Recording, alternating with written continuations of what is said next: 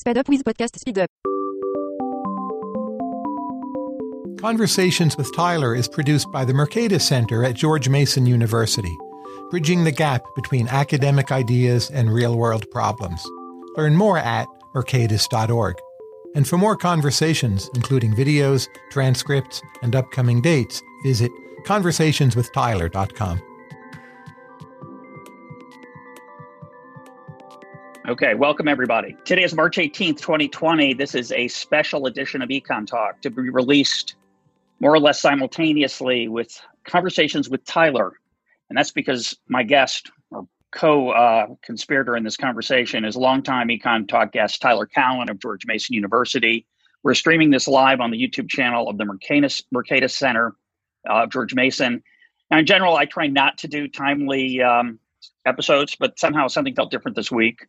For one, I felt an urge to connect with my audience as we all are hunkering down, sheltering in place, self quarantining, self isolating. You know, I'm releasing Econ Talk episodes every Monday, and they were recorded weeks and weeks ago, which is the way I like to do it because there's nothing particularly timely usually in what I release.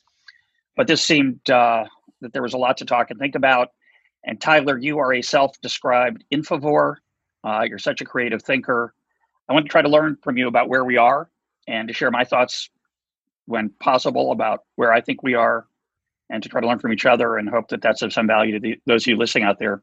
I want to start on a personal note. Uh, my father passed away on March 2nd of this month, March 2nd of this year, a little over two weeks ago. The last eight days of his life, he was on a ventilator, and we removed him from that uh, contraption, and he lived for about an hour uh, with his family in the room. It was a very powerful moment.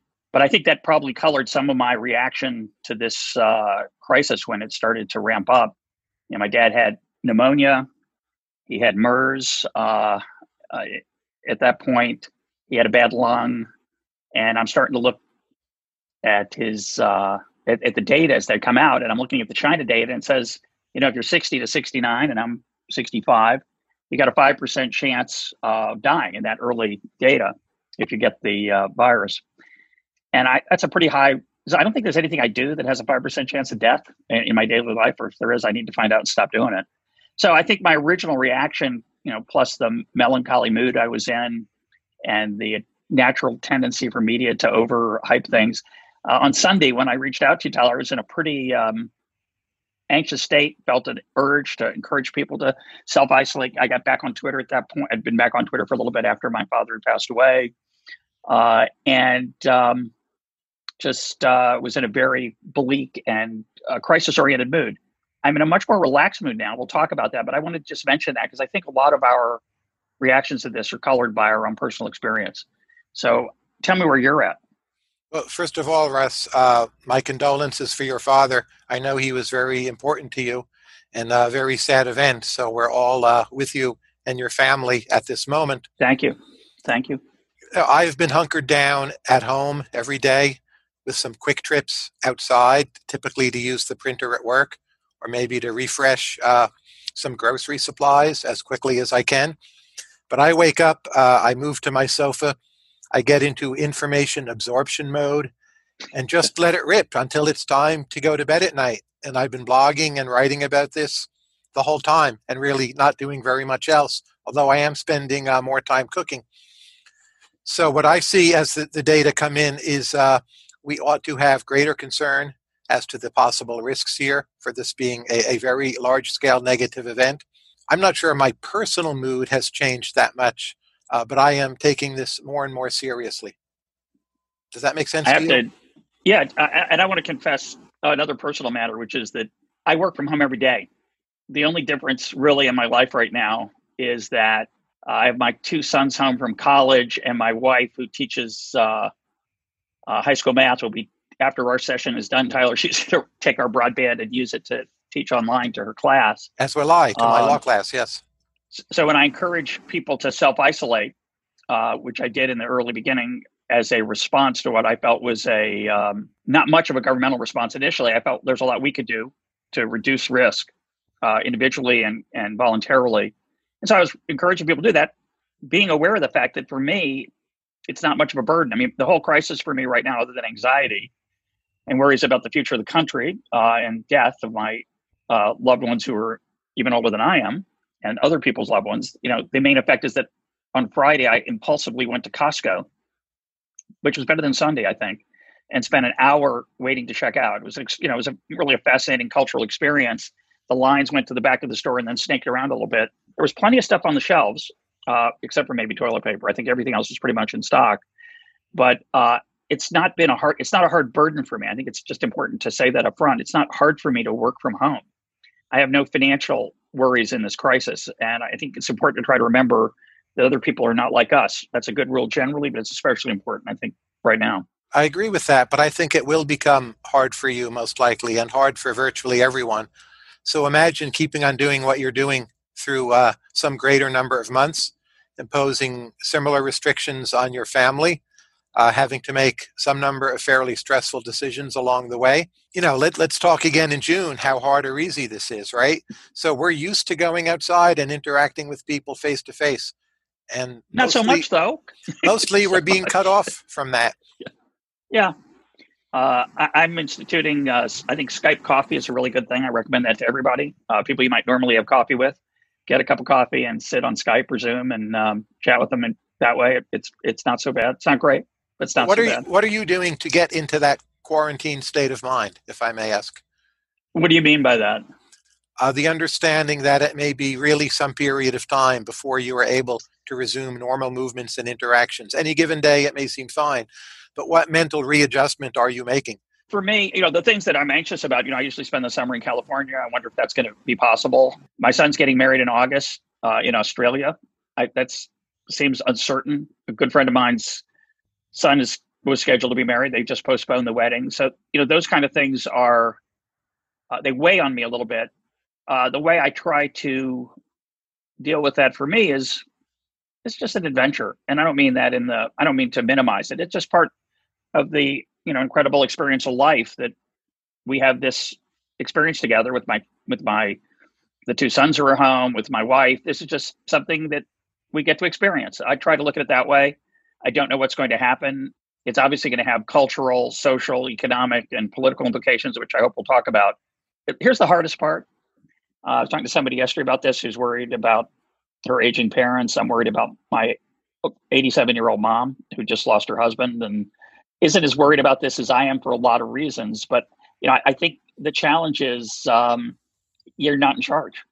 Most of my life, I'm in charge. Yes. I love that feeling, and and the, the acceptance of the idea that you can't control your mom's safety, and you can't control when your son's wedding will actually be is just hard to deal with. It's uh, I'm not used to that. Don't like that feeling. So for me, it's trying to cope with that. How about you? With, with that in mind, I've tried to stay as busy as possible, and in fact, I don't think I've ever ever been vi- been busier in my entire life. Uh, reading materials, writing, passing along advice, just processing information. Uh, every day feels like an enormous uh, sort of rush of things I have to do, even though in the sense of my physical surroundings, it's quite static. I think that's given yeah, me trouble. maybe an illusory sense of control, but it's made it bearable for me. And again, I don't think my personal mood has changed that much, other than just feeling much, much busier. Well, about a week ago, my wife was a little concerned with how focused I was on it. I was on the whole issue, and I realized it's that's just the way I deal with it. You know, that's part of my uh, anxiety control mechanism. It's you know, it's um, it's just I think my human re- reaction to it, and it sounds like it's yours too. One, one striking fact about all of these events is I think it really drives home the difficulty for people of thinking in exponential terms. So you and I have both written yeah, plenty about, about the importance of economic growth, compounding returns over time. Having an economy growing at 3% is much, much better over time than having an economy growing at 1%. How hard it is for people to grasp that. That's old news to the two of us. And here we have a totally new event where by some estimates the number of actual cases is doubling, say, every five to seven days. In many parts yeah. of the country or world, it right now doesn't actually, quote unquote, look that terrible. And there are many people who have coronavirus but no symptoms, and they'll probably just be fine. Uh, but nonetheless, if something is doubling every five to seven days, some very bad events are not so far away. But because they're not vivid, people, including a lot of economists I know, they're not able to make that mental leap. And I think my background with thinking about economic growth is a significant reason why I think I've seen some of the dangers here coming. Well, I'm going to think about that a different way. I, I, I uh, like you, I spend a lot of time thinking about uncertainty and risk and growth linear versus exponential. And I've been struck by how hard it is for me to get my head around this. I, you know, I was alluding to that earlier. You know, I have relatives who watch Fox News, and they were telling me a week ago, this is just like the flu, maybe eight days ago, 10 days ago. And I lost it. You know, I'm, I said, you know, 1.5 million people dying is not in America is not like the flu. And I was, you know, I was looking at these numbers. Half America, 40 to 70 percent of Americans will will likely get uh, coronavirus. Let's say that's half. So that gets you to about 150, 160 million. And uh, quote, 1% will die. That gets you to 1.6 million, presumably extra deaths. Uh, so that I that concentrated the mind wonderfully, or whatever the opposite is, right? I started to think, oh, you know, this is we got to act right now. We, we got to spread the word.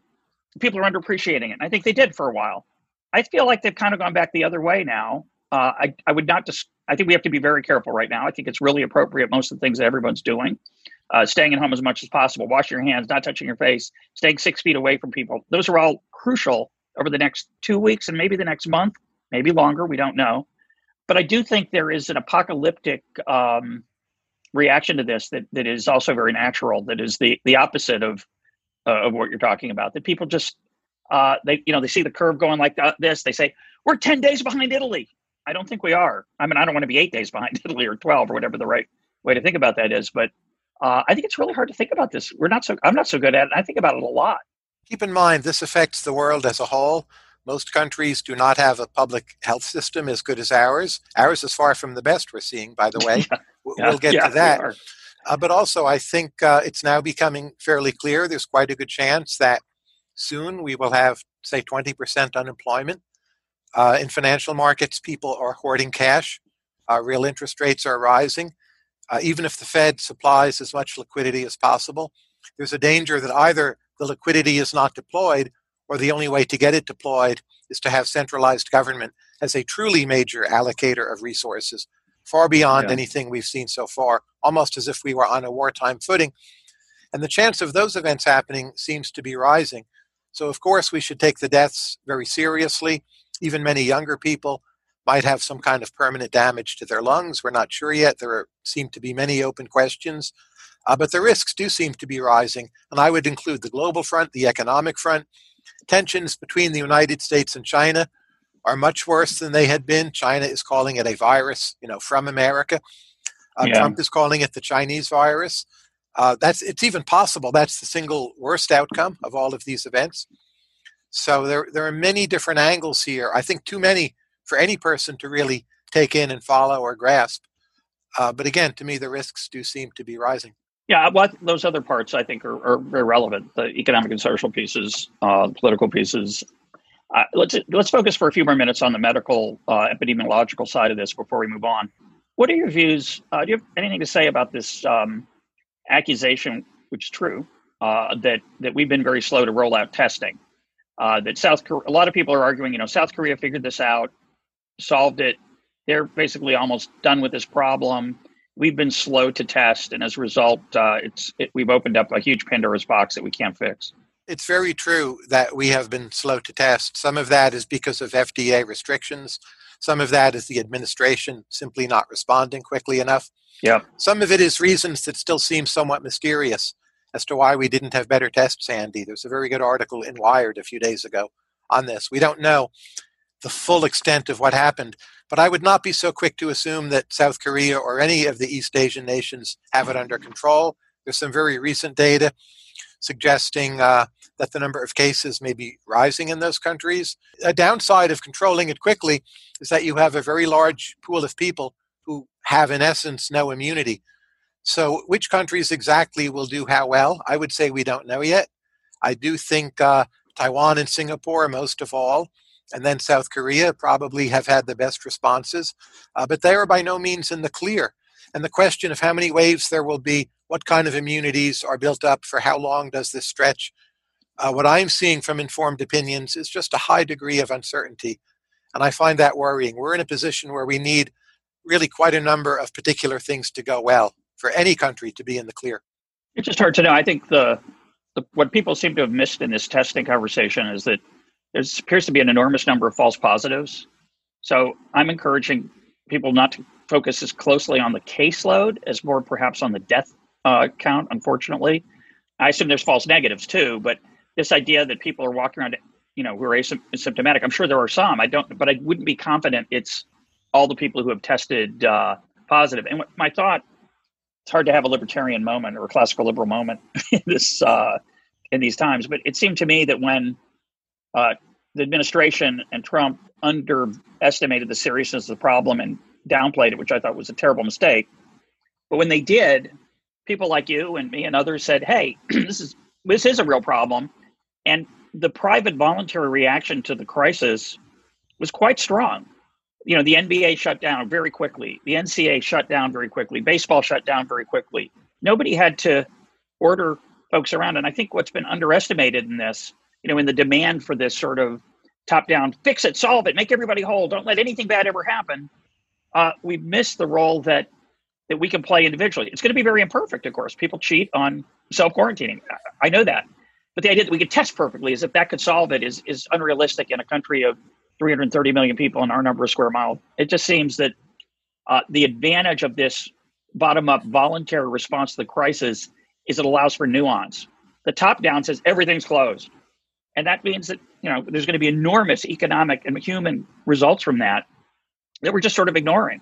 The the advantage of the private response is it allows for people to be more flexible, to to to take into account when they can and should, when things are more dangerous for some than others. And I, I just think that's been lost in this uh, maelstrom. Maybe I have a different point of view uh, on a number of those points. I'm not sure the rate of false positives is very high. I see papers arguing it both ways. If you look at the cruise ship testing, 50%, 50% in, in the one I saw. Well, there may be 50% who don't have symptoms and who are just fine, but I don't think there's anything close to 50% false positives for tests well done. So if you look at, say, testing in Singapore, I don't think they have anything close to a 50% rate of false positives. Might the drive through tests in South Korea have a much higher false positives rate. Uh, certainly, I would expect that. Even there, we don't know. Uh, but I think it's very important to be shutting down as much as we can right now. Agreed. With the number of cases rising exponentially, uh, if you're going to apply testing and isolation and giving people ICU care and hospital beds and ventilators, you need for that problem to be manageable in size relative to your healthcare infrastructure, or you do end up being like Lombardy in North Italy. So we, we could end up in that position, say, two weeks from now. Uh, I'm not sure we have to, uh, but I think the single biggest thing we can do to stop being there, given that the tests are not, you know, in our laps at the moment, is just for people to interact with others as little as possible. And it's as if we're trying to put the economy in a coma, to cite an analogy yeah. Larry Summers gave. So I think we should be trying to put the economy in a coma. Uh, I'm okay with I, I government totally doing that. Uh, but I think personally, well, we we need to be doing that quicker than what the government is up to. Yeah, I mean, we put it. A, lot of things got put in. I would call it a deep freeze. You know, very quickly. Uh, sports being the obvious one. Broadway, I think, followed shortly after that. Uh, I think the the place where the the biggest hole was, you know, bars and restaurants, and the government did that. Most bar and restaurant owners and goers, I don't think particularly were excited about self uh, self regulating there. Uh, but certainly, you know, ch- churches, synagogues, mosques, all just very quickly shut down, uh, which is which was pretty amazing. But so plenty I, I have not, think, right? Plenty of uh, of religious ceremonies are still up and running. Uh, you can walk around different parts of Virginia and see people intermingling at a large scale. We're not really quite there yet, in my view. Yeah, thirty percent of Americans, if you poll them, they say they're not even worried. So there's been a huge failure of communications. Some of that comes from our president, but it's really not yeah. just that. There's so many businesses institutions in the nonprofit world that just have been very, very slow to respond. Yeah, fair enough. And I, I do think uh, staying home is the single biggest thing we can do right now. And obviously, closing some things uh, through regulation and government is going to make that happen more, make it more likely than not. You know, one of my proposals is we should have things that make it more fun for people to be at home. So, uh, some of the entertainment companies are having free streaming on cable of some of their sure. back catalog. Maybe that's a, a marginal effect, but if it saves only a few lives. So, whatever we can do so that people are, are, are willing or indeed maybe even in some cases eager to stay home, uh, making childcare issues easier. If you just think through all the different logistical issues with staying home, it's actually quite complex. And I would like to see our nonprofit sector get on the ball very quickly with delivering supplies to people who need it and who shouldn't be going out or can't get out. And uh, we're starting to solve on this, but on almost all fronts, we're starting way too late. Ideally, we should have been doing this, you know, at some point earlier in February. Let's let's move to the more economic side of things. Um, I'm not sure how important those things. I mean, I really like that. Again, I have I have Amazon Prime, so I have lots of stuff to watch. I have Netflix. I have lots of stuff to watch. But if you don't have those, YouTube has oh, what only about a trillion hours of entertainment. Um, I think I think the stir crazy aspect of this. Now you're right.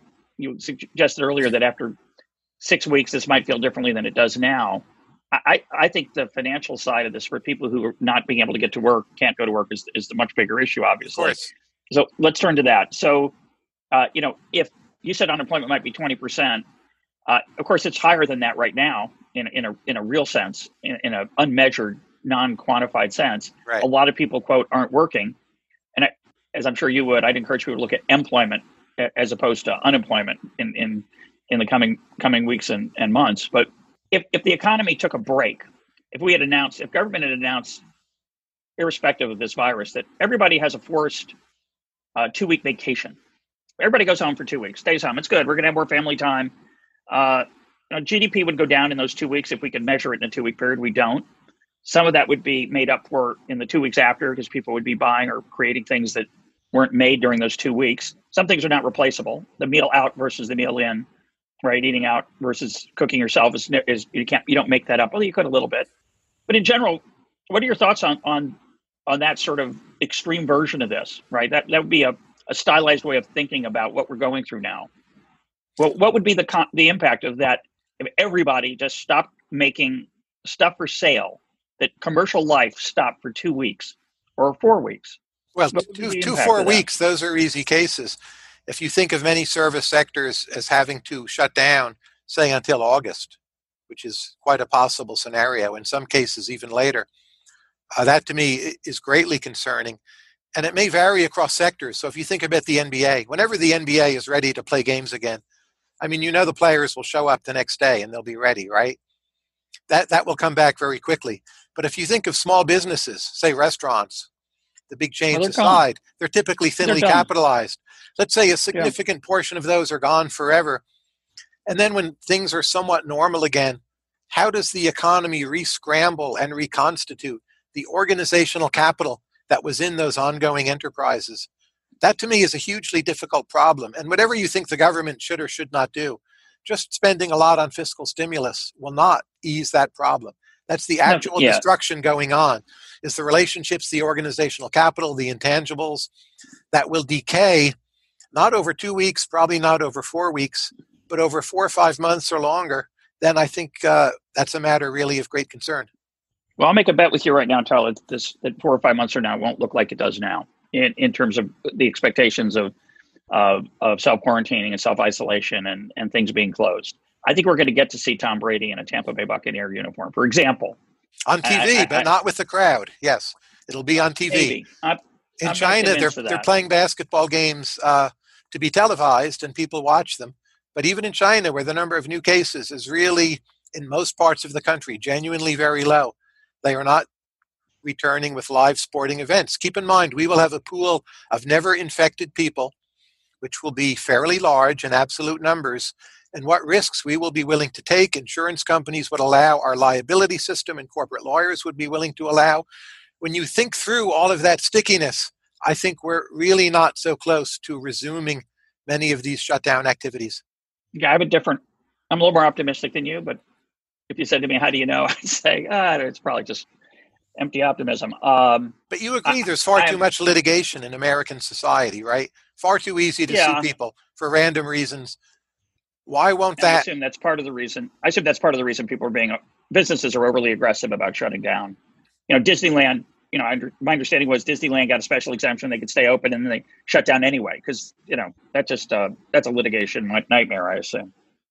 So I think uh, the reopening decisions, especially in more bureaucratic corporations, uh, it will be very hard for everyone to sign off and agree. Yes, we're going to go ahead. There's going to be, you know, an open Disneyland again. We're going to have spectators at NBA games. The risk of bad publicity, uh, social media storms against companies where, whether true or not, someone might have died as the result of going to a game. You know, over some time horizon, social norms may shift, and a lot of people might just say, "Look, we're just going to take these chances and deal with it." Uh, but I don't think we're yeah. close to that. And certainly our legal system is not close to that. And human resources departments are not close to that. I guess I disagree a little bit. I mean, I, I saw an earlier interview you did on this where you suggested some larger cultural changes than I think are likely. And I base that partly on the idea that, you know, right now people under the age of 25 are having trouble self isolating. Part of it's because they think they're not at risk. Part of it is they don't, maybe they don't worry so much. Uh, they don't have as much of a forward looking thought process. Part of it is, hey, I want to have a good time. And I think the human impulse of that is going to be strong. But the legal part is huge. I agree with you there. Uh, I want to go back to your comment though about organizational capital because I don't I don't fully understand that. And you use the word destruction. I think it's important to make a distinction between you know what we would call wartime destruction and, and economic quote destruction, the Schumpeterian destruction. You know the way I think about it is this uh, real estate developer said to me, very successful. He said he said this to me ten days ago. So when I started start thinking hmm, this is troubling. He said I'm going to lose all my buildings. I said why are you going to lose all your buildings? He said well, people live in them aren't going to be able to get work. Uh, they're not going to be able to work. They're not going to have a paycheck. Some of them, not all of them. Some of them are going to keep receiving a paycheck anyway, but some of them aren't going to be able to get a paycheck. I'm not going to be able to pay my loans off. The bank's going to foreclose on me, and I'm going to lose my buildings. Now, that's a personal tragedy for everybody involved. The buildings are not going to be destroyed, though, right? Someone else is going to buy them up some point in the future, maybe the same person eventually. But the buildings aren't destroyed. Who owns them is destroyed. The, the stream of revenue that they provided for that person might might be reduced or, or end. Uh, that restaurant that, that goes out of business, there's going to be a restaurant there again. It just might not be the same person. They might not have the opportunity to to do that. So when you talk about the organizational capital being destroyed, what do you have in mind? Well, think of the labor market as being a very complex matching problem, right? So after the financial crisis of 2008, 2009, uh, unemployment was much higher. It took really a very, very long time for labor markets to come back. That w- was work over a decade. And that was not 20% unemployment, and it was not with any kind of public health crisis going on. So if you think of, you know, some workers will want to be laid off to collect unemployment insurance or collect it more quickly. Revenues for many businesses will go down. Uh, the ties between employers and workers will end up weakened.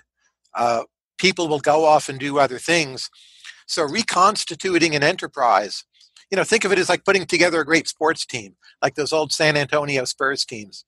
That took them quite a few years of drafting and, and training and playing together as a squad, having the right coach in place. And our economy had been doing a fairly good job of that, but there's a big reset button being pressed on all those activities. And that's what I mean by the organizational capital going down. In some ways, it will spur efficiencies. So firms having to get rid of their less productive workers, right? But in the short run, I think it will be fairly dire, and our bounce back uh, could be slower than many people are expecting. Okay, I, I guess I'm not sure. You know, so much of the economy is going to continue humming along in the background, like we're doing right now. But here we are producing this this podcast. Whether universities can successfully teach classes online, of course, is a struggle. But I think some a lot of things are going to stay in place, and I'm not sure how important is the organizational capital of a, you know, of a restaurant. They're going to put a sign out for waiters and people are going to go work there who used to work there before. I think. I really think there's such a big realloc. You know, the matching problem. I, I let me say it differently. The 2008 crisis was that part of it. A lot of pieces to it, obviously, but the labor market part was that we had two sectors of the economy, construction and particularly, and then manufacturing, that took a massive hit. And those workers had to figure out what they should do next. And a lot of them sat on the sidelines. They couldn't find anything that, that was attractive to them. It, it was a huge matching problem you know, you're sitting in Las Vegas and you're not sure whether that you're going to have a job in a week, a month, six months, or a year, and you kind of hope it'll be a week. So you wait and you don't relocate, you don't move, you don't retrain, you don't imagine realistically that this entire industry that you spent your life in is never going to come back for a long time, at least to the level it was before. And so you don't adjust, and, and that's a, that's a huge problem. This seems a little different, or do you not think so? Well, now it's face-to-face services taking a big hit which in America is significant. Sure. I think an advantage the American economy has, we have more big business than just about any other economy or, or close to it. And big businesses will be much more stable. than smaller Yeah. ones, say, as you might find in Italy. Uh, but you mentioned universities. Let's say, come fall semester, uh, universities are still online. Uh, what percentage of the students will still sign up and pay tuition, or at what rate? I don't think anyone knows. Universities don't have a lot of control over their labor costs. When you apply these possible revenue hits to fairly bureaucratized segments of our society, uh, again, I think you're going to see serious problems, much bigger than during the financial crisis. And again, that was only about 10 to 11% unemployment. Probably now we're talking something much higher. And the uncertainty of future waves of the virus, which may or may not happen, but I think it's unlikely that by July or August we will know for sure they won't happen. Uh, that will be a significant damper on economic activity in a way that, you know, there was some point in 2009, maybe things were quite dire, but no one felt anymore that another Lehman Brothers event was around the corner. You, you know, Eurozone aside, that was its own story. But there was a point where we could all breathe a sigh of relief and then just wonder how well the recovery would. How long should it take? Yeah. And this may not be that. There's not a clear end date in a way you usually see with financial crises. I don't mean to be the downer guy here, but there, you know, our goal is to are. talk these through honestly. Uh, there are people I know more pessimistic than I am. So uh, those are some of the factors that worry me. And as you know, our own economy, labor markets are so overregulated that will hinder our adjustment. Yeah, I think that's true. Um, it's fascinating how many calls there have been in the last couple of days for relaxing various kinds of regulations. The most obvious being, you know, FDA approval for testing for the virus, uh, relaxing HIPAA regulations, privacy regulations on telemedicine, um, so that older people can get medical care without having to go out into public. So that some of these things, of course, are going to have longer term consequences. We may decide some of these regulations weren't so productive to start with. I don't know, but um, you are painting a much more dire picture than I expected. Um, I, I would say that if you are right, uh, Donald Trump will not be reelected. He's going. You're suggesting he's going to be in the middle of a major recession, accusations that he bungled the opening of this, and unemployment in the twenty percent range. He's cooked. I'm not sure that's true about Trump. If you think of this as analogous to a wartime event, clearly FDR did not manage Pearl Harbor very well, uh, but he certainly was reelected. So some electorates, possibly still ours, have a tendency to stick with the incumbent uh, in situations that feel like wartime. I don't know if that's still true, but I wouldn't leap to the conclusion that it's not. So Interest, and that's very thought. tricky. And again, I think we need to think through other parts of the global economy. So, economic growth in China right now almost certainly is negative. They are bouncing back, but the Chinese economy has been sustained by momentum. Uh, their kind of off balance sheet municipal debts are very, very high. That's a major problem for them. I know our economy is not so closely tied to the Chinese economy, but European economies are. Many European governments seem to be managing this worse than the United States, certainly worse than East Asia. So this is likely more of a correlated global event than, in fact, 2008, 2009 was, though that had a fairly high degree of correlation. And uh, Yeah. that too is a concern. And there's much less what you might call organizational or cooperative capital internationally now than there was in 2008, 2009, right? Far more nationalism, countries uh, not being nice to each other. Uh, the European Union has been, in my opinion, highly ineffective in doing much. Everything has happened at the national level, for better or worse. Yep. So, uh, leadership in the United States, again, I, I view that as not having been high quality as of late. I think there are many things to be concerned about. But I think that the view, it's like all Trump's fault, that's very dangerous, and it's important to combat that. Uh, Trump was very late to the party showing up to do anything. But if you look at Western European governments, if you look at a lot of governors, a lot of private China. businesses, it's China, uh, there's been a systemic failure on this, and, and Trump is certainly part of it. But sort of just getting rid of Trump or criticizing Trump, uh, I think that's very much the wrong way to go here. We need to have accountability more generally. Yeah, I, I'm just going to make this observation. You can comment if you want, but I find it. I love Twitter.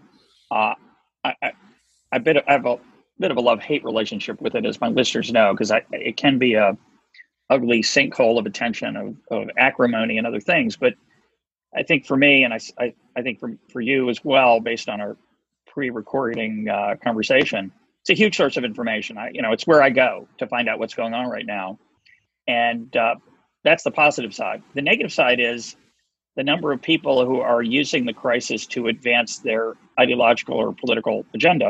Of course, there are things to learn from this about the proper role of government, the relative uh, level of responsibility of, say, a Republican or a Democrat, but the zeal and ease with which people paint this situation as the result of you know problem X or Y that conforms with their pre-existing worldview, and I include myself in this you know guilty party.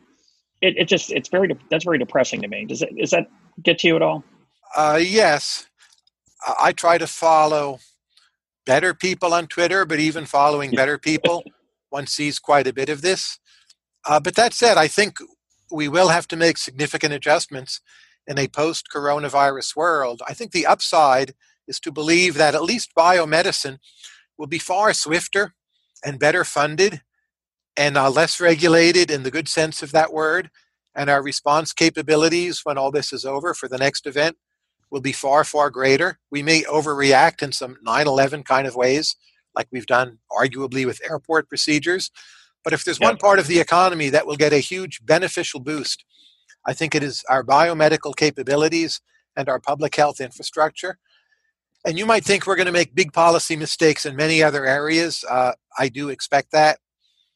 Uh, but in that one area, I think we will end up in a much better place. And if you see that as a major sector going forward, in any case, completely aside from the issue of pandemics, uh, that's one of the major positives likely to come from this. That the next time something like this happens, you won't have the FDA, you know, banning states from doing or approving their own tests. It'll just happen. That's true.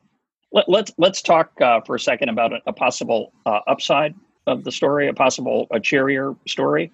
Is it irresponsible to have this conversation, Tyler? Is it is it are we risking that people will misunderstand this? I think not. I'm going to take a chance here and talk about what I think is a cheerier story. Is it possible that we've overestimated the death rate based on on Italy and and and Seattle, Washington, because they're older populations that got infected? Is it possible that uh, one of the things being tested right now for treatment will turn out to be fairly effective? That a vaccine will be here in not 18 months, but more like something shorter uh, but that the treatment will carry us over until that happens, and that some of these more uh, depressing or uh, cataclysmic economic changes will be much smaller than you're than you're worrying about. I think those are very good questions. I think any conversation about these matters has an irresponsible element, no matter how carefully you do it. Uh, and I take that very seriously. I think ultimately you have to compare what you are saying or writing to what you think the discourse will be like without you. But I don't think it's possible to have a completely responsible conversation. Uh, a number of the hmm. specific points you raised, uh, you know, a vaccine.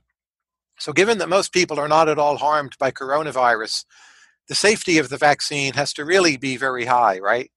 So, that will take a while. Uh, to the best of my knowledge, we've never developed a, an effective vaccine for any other coronavirus. Now, I do think from what I read and hear, it is possible to do it now. But it is not a trivial procedure. It is doing a something for the first time. It's doing it in an environment uh, that is highly regulated and bureaucratized, where institutions are slow to respond.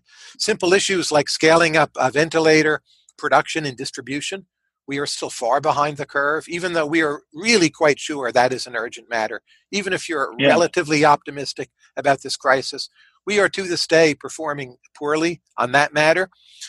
So, will we get the vaccine right? Uh, there's a lot of optimism out there, but I don't think it's a likely scenario that simply four or five months from now, everyone is getting the vaccine and in essence the problem is vanishing. That, that seems quite unlikely from what I read and hear.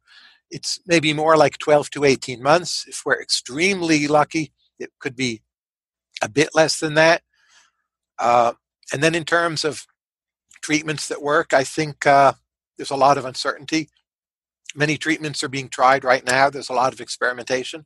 Hard for me as a non biomedicine person to judge. Uh, we'll just have to see. But again, there's still liability issues, there's scaling issues, there's distribution issues, uh, possibility of secondary harms, given that most people are not killed or even harmed by coronavirus. Uh, It's very complicated.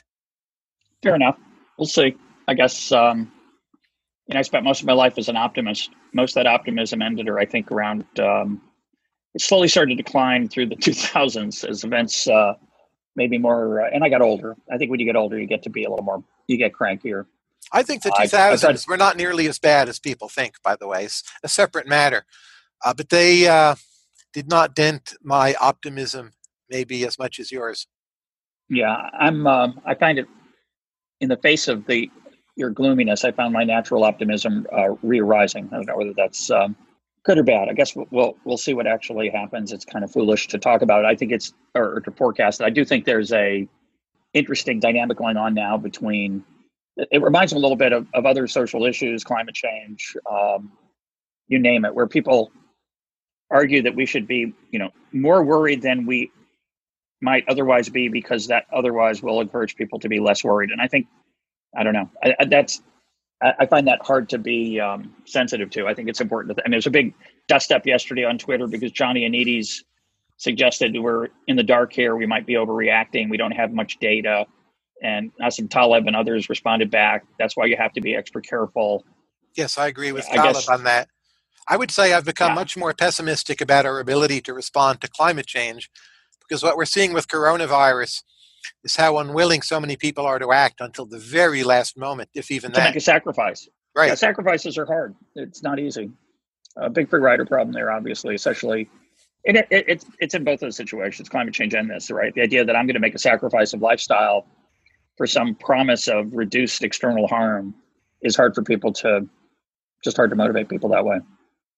I think the thing I'm recommending for a lot of people now is to find a sphere of activity, no matter how small or how local, that you feel you can control and you can do at home and you can contribute to. And this feeling of powerlessness may set in that will cause people to panic more or become too depressed or just make them much less productive or spread to their families or maybe cause them to go out and want to get drunk and, you know, become a spreader in, in some manner. So, really, to think long and hard I'm not really counseling stoicism. I'm counseling a kind of action, something you can do.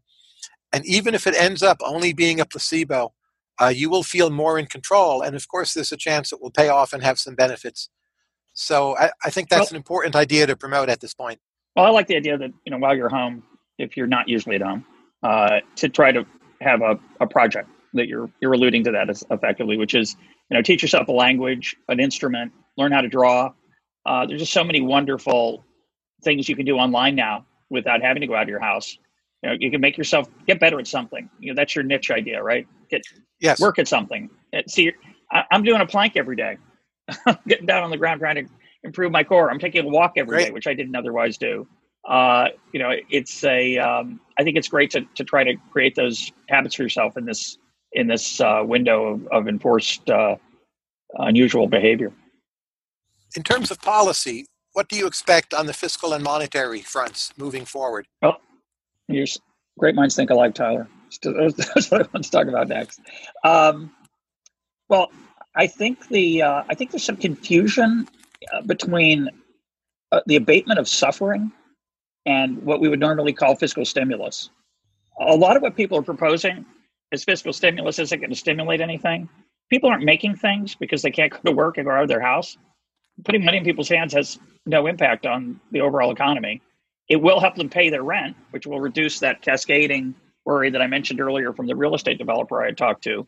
And that's that's going to be, I think, extremely important in reducing the the set of, of economic readjustments that you were more focused on than I was in an earlier part of the conversation. But the idea that somehow we're going to solve the economic disruption through traditional means seems to be either monetary or fiscal seems to me to be very unlikely. You know, you can make a case for giving people cash right now. I like when people say quickly, as if we know how to do that. You know, the last time I think we did this, it took two months.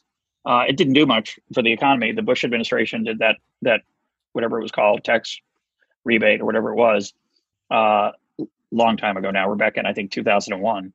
Um, so I'm not sure we have a lot of weapons for this kind of you know idea. Come back to my earlier metaphor. Everybody go home for a month, maybe six weeks, maybe two months, and when you come back, your business might not exist anymore. So find something else. And the idea that we're going to fix that with, um, you know, monetary fiscal policy seems to be unlikely. The idea that we're going to quote bail everyone out uh, make everyone whole is going to be really hard to implement. We can say it; it's a you can talk about it like it's some like it's a policy, but I'm not sure how you'd implement it. What are your thoughts on it? I worry that we don't know how many businesses are bouncing back and how many cannot be kept on life support. So again, if it's a month or two, I think almost all of them can be kept on life support and we could throw money at the problem and then in 2 months just pick up the pieces and be the America we once knew. But if it's becoming, you know, 5 or 6 months or longer, then the amount of money you have to send and people just being kept in unproductive activities like you actually want some of those restaurant owners maybe to end up as UPS drivers, right? And we don't know how many.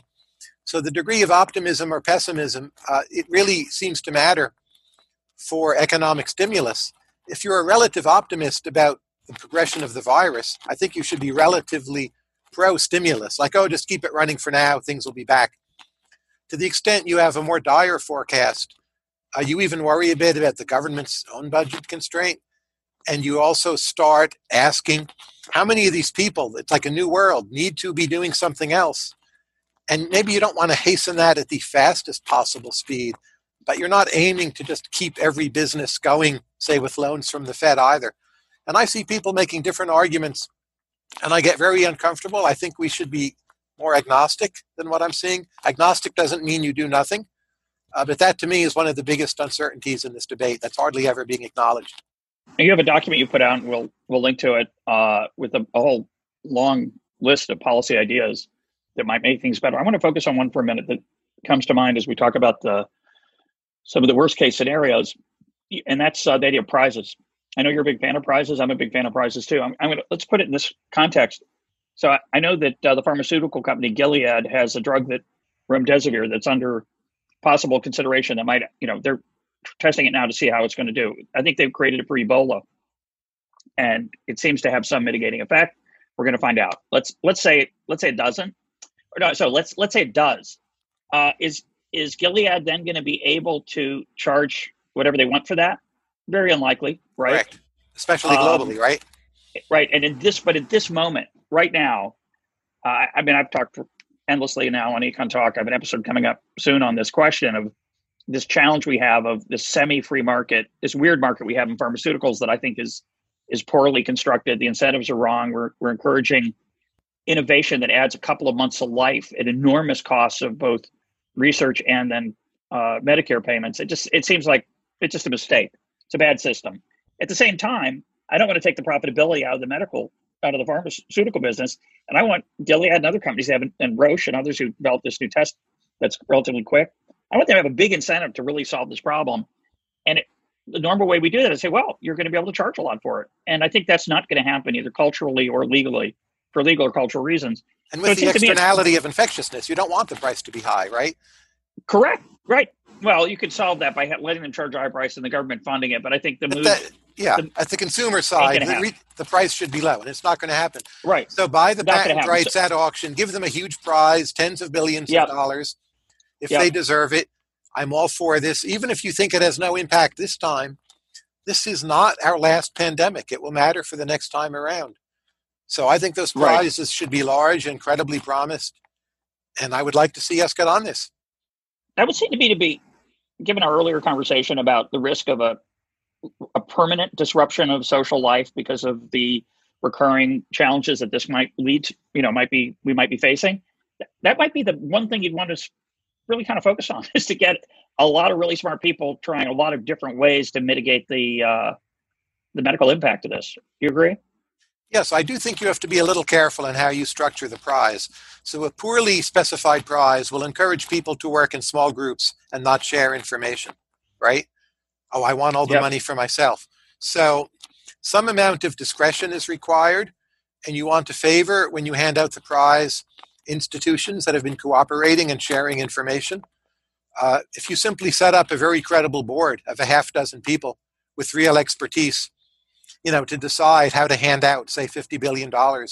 And you make sure they're people willing to write a check, like to a big unpopular corporation, if that's who's done the good work.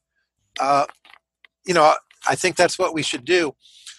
But simply saying, well, there's going to be a prize for the company that solves this, uh, you might get a hoarding of information when a sharing is appropriate. You know, I'm thinking about Jonas Salk, uh, the man who cured polio, and I think uh, created the polio vaccine. I have read, I don't know if it's true, that he gave it away when he discovered it. Uh, people pointed out that, yeah, that was a time when there wasn't FDA testing that costs, people debate what's, what it costs to get a drug approved, whether it's a mere 500 million or is it more like 2 billion. But obviously, we live in a world where it's very expensive to get a drug approved. Do you think, is there other things you would do to make a prize more effective? Uh, you know, a discretionary prize, like you're, I guess I was trying to say two things. One is that these other pieces of the regulatory puzzle are part of it, might be part of the challenge. The other is that in the old days, the non-monetary aspects are also pretty important. I mean, Jonas Salk is immortal. Maybe we should just say whoever comes up with it, we're going to have a set of baseball player card playing cards that we give away to every American child to to worship this person who uh, saved their grandparents' life. I don't know. No, absolutely. I've written, in the, I've written in the past we don't respect scientists enough, and that may be hurting us now. Uh, one possible silver lining of this cloud is we will respect scientists a lot more if they come through uh, with some pretty big and significant developments. I think that's likely at some point. But uh, just to pre commit as a culture to honoring those people is something we all can do.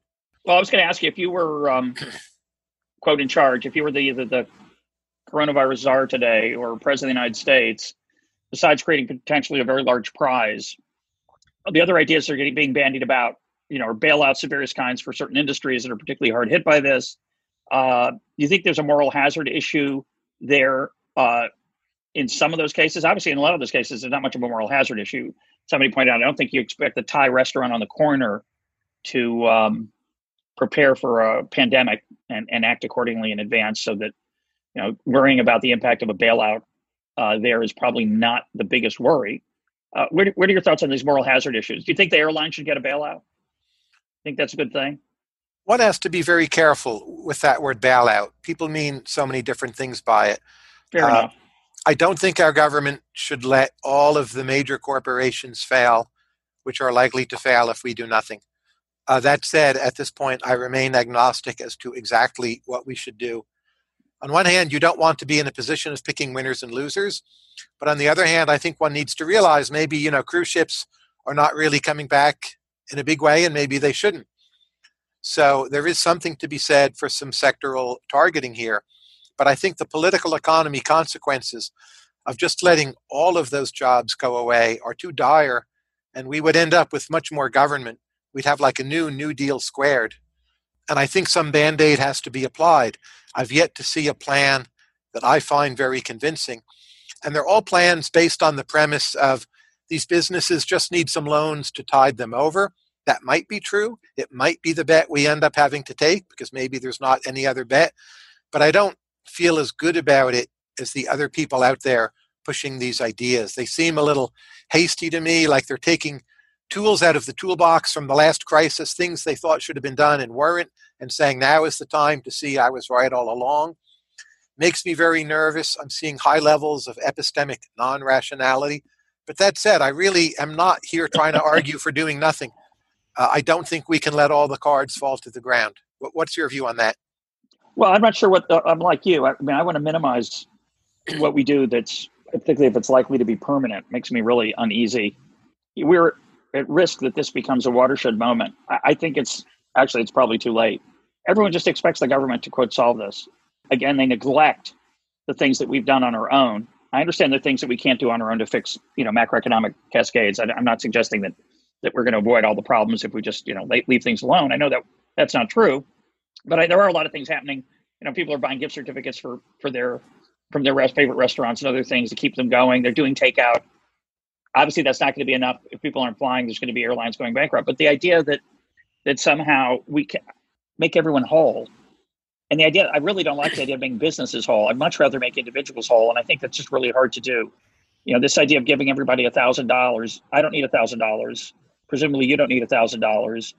Do we want to allow every American, you know, is that to make it easy? Should we do that? Um, but it's clear there's going to be terrible hardship on individuals who can't get to work or shouldn't go to work. And I don't. There's no easy. There's no quote free market solution to that that's obvious. So you know there may be some of those things that are necessary to reduce the spread of the virus, but they're so blunt, and I, I just don't. I don't. It, it discourages me tremendously to think about the consequences of how that will be going forward, both in how it affects behavior that everyone thinks, oh, I don't have to worry about fill in the blank because eventually, you know, I'll get a check from the government. Here's one of the tricks when it comes to bailouts. So it's a common line to say, well, we want to keep services up and running, but we don't want to bail out shareholders. And you and I probably share that intuition in a, a very significant majority of cases. But look, think about the airlines. Why do you feel safe flying? To a, a, modest degree, it's because of government regulations, but mainly it's because there's equity capital in those companies, and the shareholders want to keep the flight safe because they don't want to lose their capital. So if you have major, or for that matter, minor airlines all operating at margins where that equity capital essentially has been wiped out, I think that's a world where flying is no longer very safe. So the old recipe of we'll just have the equity holders eat as much of these losses as they possibly can. Uh, I don't know if that works for the airlines. Uh, you mentioned a check to each individual for $1,000. That is one thing I would do, if only to help people pay their rent or stock up on groceries. I think some of that is just symbolic. There will be other things we will need to do. Maybe we're not sure what. But if you haven't sent some aid to every American, you will be damned for doing those other things for all eternity and it will be harder next time around. Uh, I do think the thousand yeah. dollars will genuinely help people, but I think it has to be viewed as part of a broader package, and that is what makes the entire broader package uh, palatable to most voters. Well, so I would do that. As I, su- well, as I suggested earlier, I think it's palliative more than stimulative. I mean, I think it's you know it's, it's defensive. it's for, I would say it's not really going to stimulate, but fewer people. That's yeah. You want to have forbearance on rents, some amount of forbearance on debt forbearance on enforcing bank capital standards. These are all risky things. But ultimately, you need to recapitalize the economy. And the traditional recipe of let all the equity be destroyed can slow down the rate at which you recapitalize, given that once the virus is more or less taken care of, the equity values of many things will bounce back. So, just how much we want equity to take a hit, what we have in mind is a recapitalization process. Uh, to me, that's like the big question about the bailouts. Uh, not really very well answered as of yet.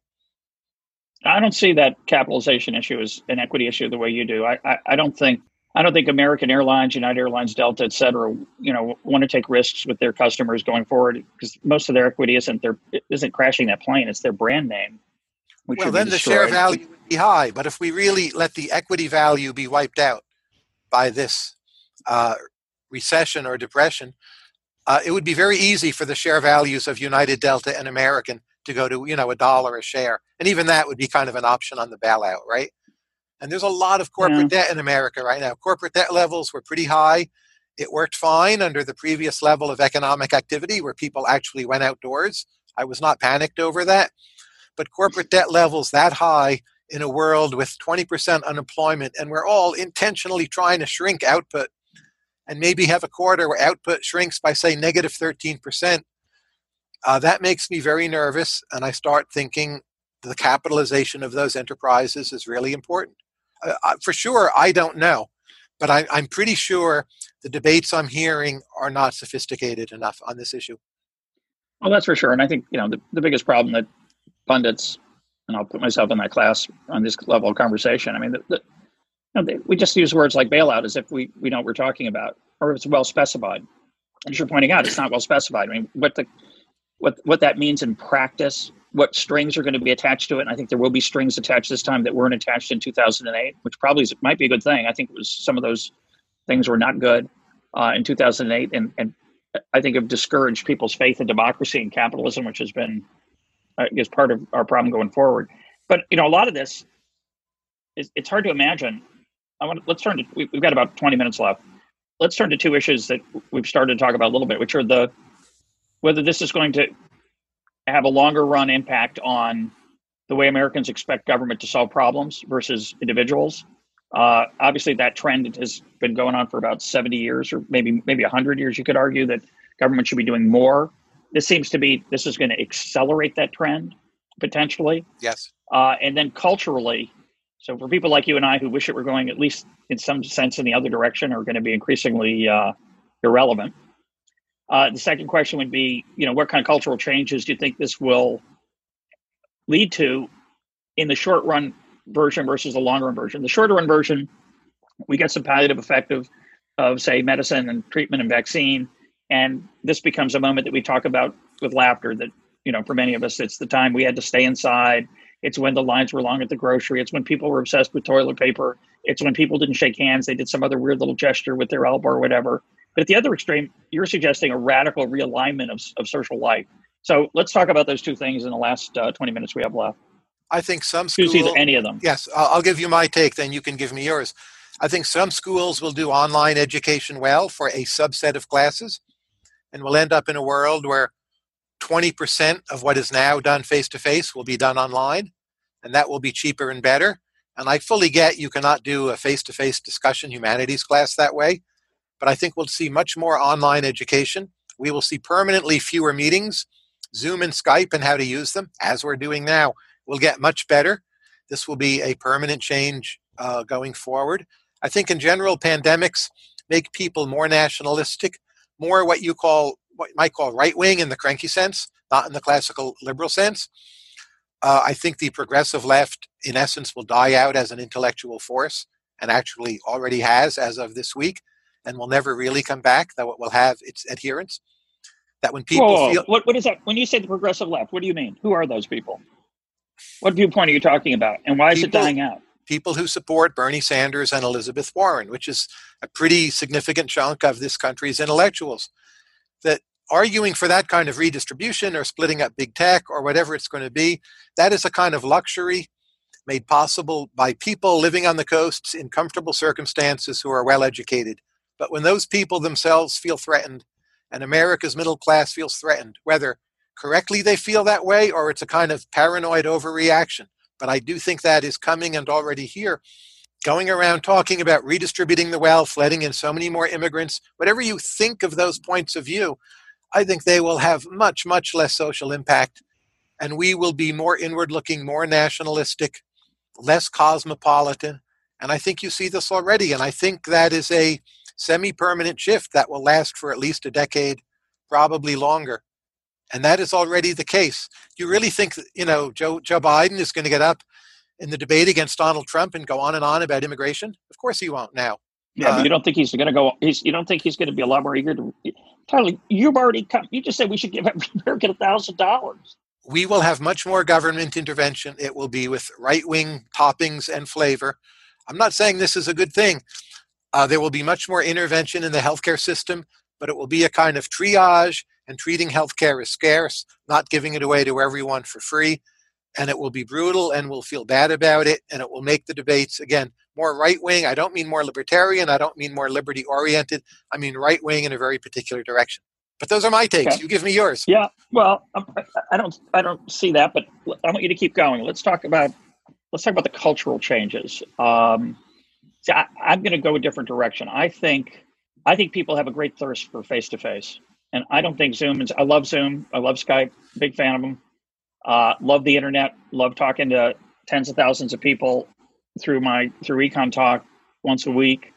At the same time, as you know, when you do a live event, people don't say, "Oh, why would I go?" Like right now, I don't know how many people are watching this, but this is this is a crummy version of face to face, right? It's a it's a screen version, but there are people who are watching this live because they rather do that than listen later when it's not live.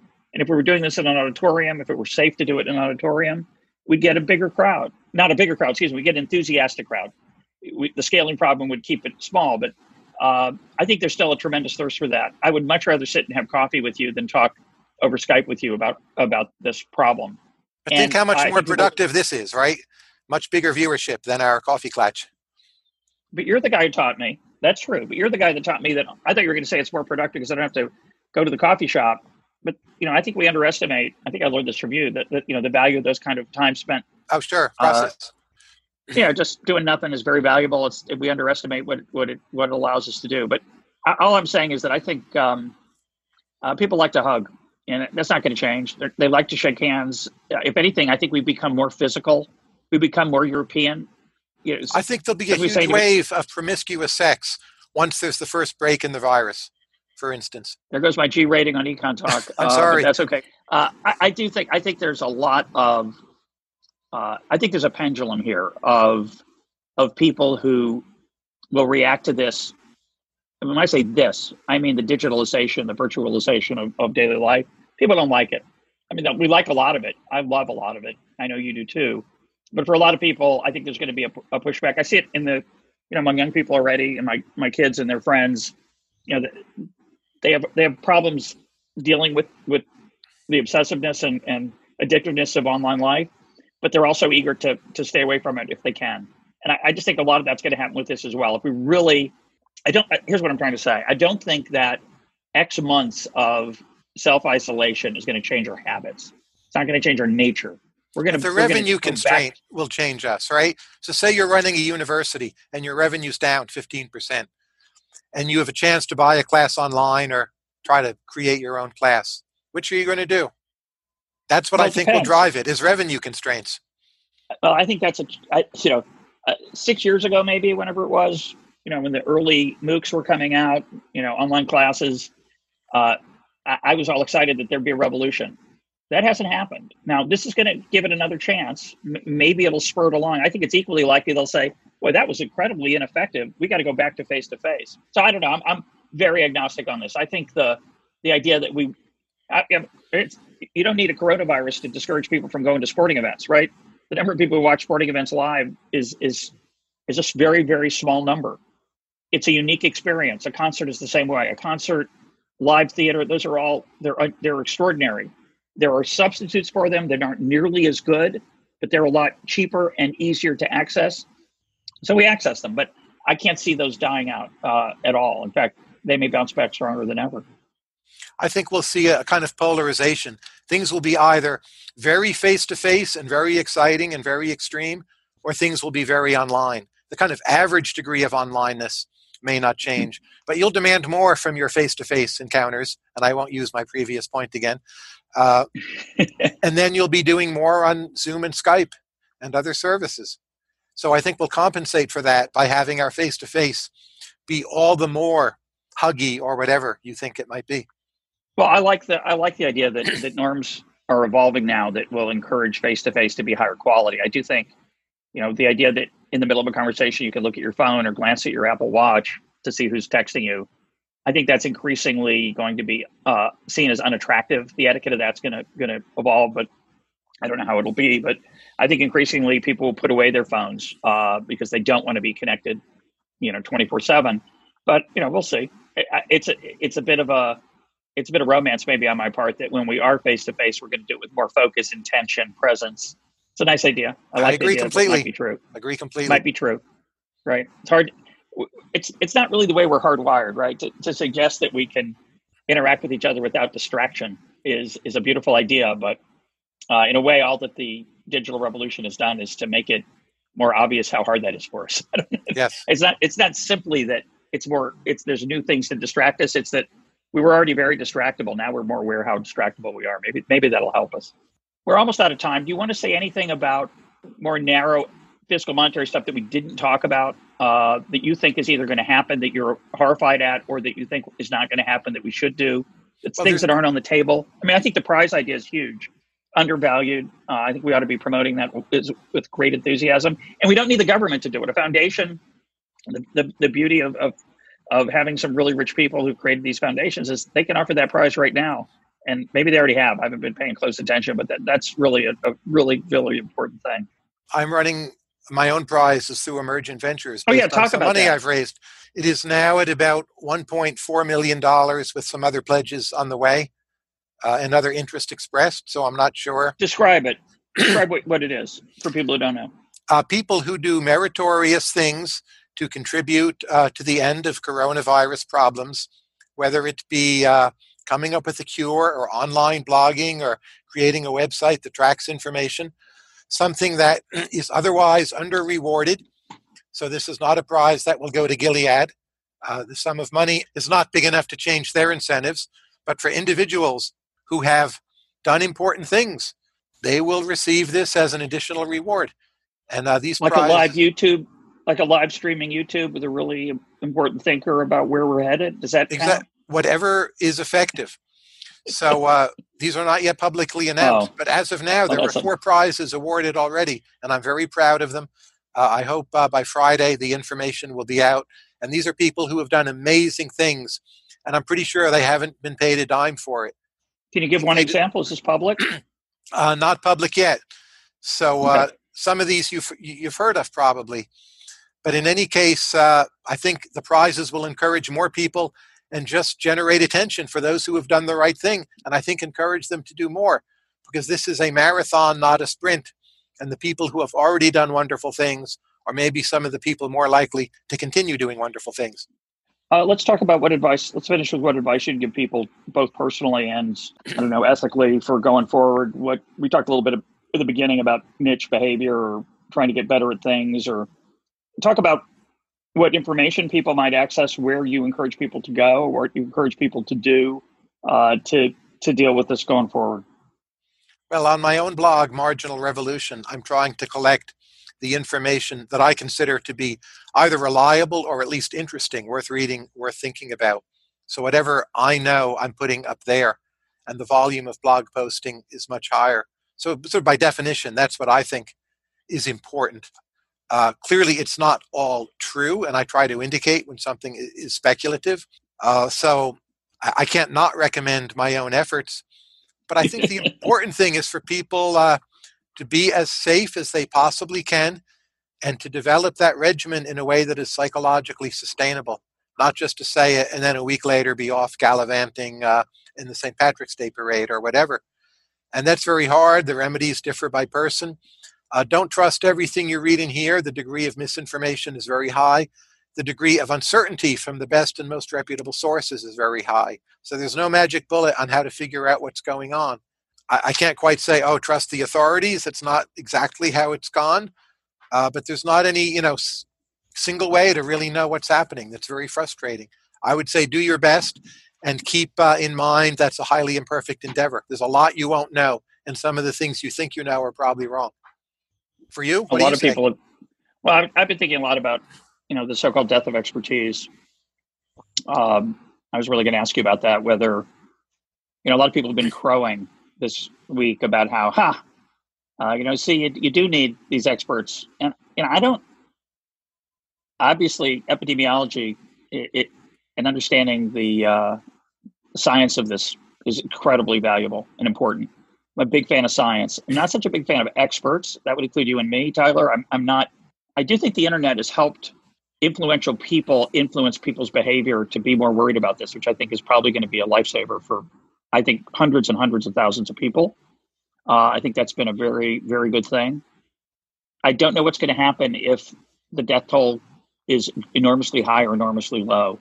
I, I think that's going to have a lot of um, ramifications. I think people are paying attention to this in a, in a way that they don't pay attention to other things, obviously, and they're going to have judgments based on the outcomes that are, you know, probably not going to be um, not so healthy. So I don't, I don't know. I'm, I'm very interested in how that, how that, what that's like going forward. You know, I'm, I'm thinking a lot. Of, we've talked about this before when we, we talked this last summer. I'm thinking a lot about how we're influenced by data and numbers, and um, we're so focused right now on cases or deaths, or you know, there's so many other aspects of life. We have to focus on cases of death. I'm not saying we shouldn't, but I find it fascinating how that's almost all we're focusing on what this is going to do to the fabric of American life going forward. You know, we've spent the last hour and a half trying to get some idea of what that might be. That's going to be kind of important too. I agree. We're not we're not so focused on that because you can't measure it. I think the internet and the scientific community will both come out of this looking very, very good. Political leaders, not so much. And I'm fine with saying go to the experts, but who are the experts? It's a bit tautologous you know, should you just turn on the evening news and listen to your president, prime minister, and say, "Oh, they're channeling the experts"? On that, I don't know. The record's not been so great so far. The true experts, of course, by definition, uh, those are the people you should listen to. But this is an unprecedented event, and who the true experts turn out to be is still a bit up for grabs, I would say. My guest today, to the extent he's been a guest, has been Tyler Cowen. Tyler, always great to talk to you. My guest today, to the extent he's been a guest, is Russ Roberts. Russ, always great to talk to you. Again, my condolences uh, with your family. And uh, Thank you. we should stay in close touch and uh, wishing you the very, very best. And you take care as well. Thank you, Tyler. Thank you, Russ. Thanks for listening to Conversations with Tyler. You can subscribe to the podcast in iTunes, Stitcher, or your favorite podcast app. And if you like this podcast, please consider rating it on iTunes and leaving a review. This helps other people find the show.